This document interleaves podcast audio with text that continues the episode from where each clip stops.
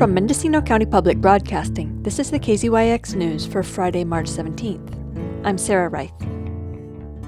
Eleven atmospheric rivers have pounded the county for months, causing power outages and road closures. The snow has trapped people in their homes for weeks and caused damages that haven't been measured yet. Last week, a local declaration of emergency was quickly followed by state and federal declarations, which means local jurisdictions can ask for reimbursements for their disaster recovery efforts. In the meantime, though, individuals need help with seemingly small scale problems that can easily become insurmountable as disasters pile up and they can't get to work due to snow or impassable roads. Megan Barber Allende is the CEO of the Community Foundation of Mendocino County, which has been helping people recover from disasters since the 2017 firestorms. The Community Foundation is also an underwriter for KZYX.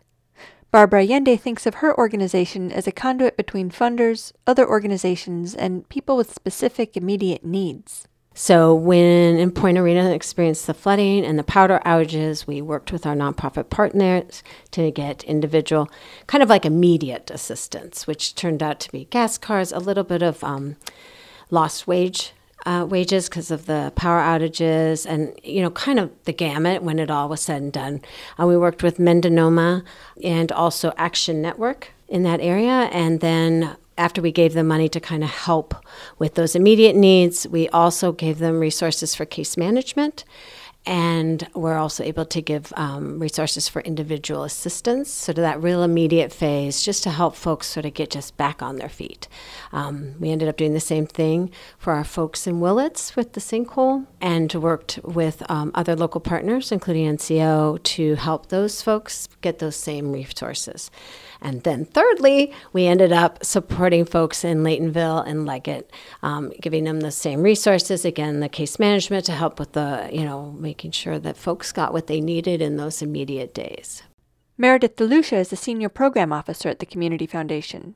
She spends a lot of time on the phone, tracking down who can do what you know, one of my first calls is always going to be to uh, Healthy Start in Laytonville and Jama Shield Spence. And she is a fantastic resource for the community. And we know that she can handle one part of it. But I also reached out to our partners at Long Valley Health. And what they said was, you know, we're not really seeing too much in terms of emergencies, et cetera. But we do know of some folks who are up in the hills in the community who are stuck, who can't get out. Um, and she said, reach out to the Bell Springs Fire Department. Um, and that's where I made the connection to Ben O'Neill. And he was the person who helped kind of coordinate um, that initial effort to make sure that people in Bell Springs and then also in Leggett um, got supplies. They had set up kind of a um, center at Tan Oak Park to make sure that everybody could get what they needed. Since January, the foundation has distributed $105,000 of disaster fund money to organizations working on behalf of disaster survivors. The foundation has also used $70,000 of the county's PG&E settlement funds for Creekside Cabins residents, people on the South Coast who lost power and wages, and the work with Harwood Hall and Bell Springs Fire in Laytonville. Leah Holbrook is the donor engagement manager. And Leah, it sounds like you are the the funding whiz. So where does the money come from for this? Especially since we now have a federal disaster, which means that FEMA is going to eventually reimburse folks. But can you talk about getting the money to people right now?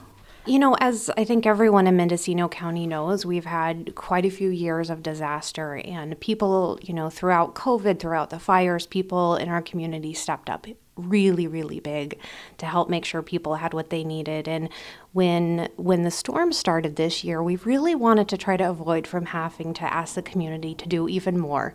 Uh, we knew that people were still recovering uh, from covid and, and getting back on their feet. So the community foundation applied for uh, a grant with the league of california community foundations uh, in order to really give our community a break um, and to still make sure that all of our impacted regions could get what they need. So we were, we're very grateful to get a, a $100,000 grant from the, uh, the League of California Community Foundations and immediately distribute that in the community. It is all distributed, uh, and we just got that funding about a couple weeks ago. The money went most quickly to wage relief and food. Holbrook touched on the topic of trying to prevent the current disaster from becoming another disaster in a few months. One of the things on the South Coast, and I'm sure this is true in other areas, a second round of funding was given to the South Coast, and one of the biggest needs they were seeing was down trees in people's yards that they were concerned about then becoming a fire risk. And again, I think that is true in other regions of the county as well. So it's both looking at what is the damage now and how do we make sure that doesn't become a part of a future disaster. We don't want it to fuel the fire. The foundation can still draw on more PG&E settlement funds, but after years of consecutive disasters, Barber Allende is planning for more of the same. You know, some of the reason we went and sought that grant funding was because we didn't want to exhaust our fund. Because I think we all know, especially now, you can't go through five, you know, sets of wildfires in as many years and not know that that potential's there. And so we do want to make sure we could respond in a significant way. I think the county's also thinking that way um, and would not possibly encourage us to also expend what we have because um, we're probably going to need it. That's disaster work optimism. For Barber Allende, Hope is distributing a half million dollars in disaster preparedness funds to community centers and fire departments, debriefing and figuring out what worked and what didn't. Because we've all learned a lot and we can do better.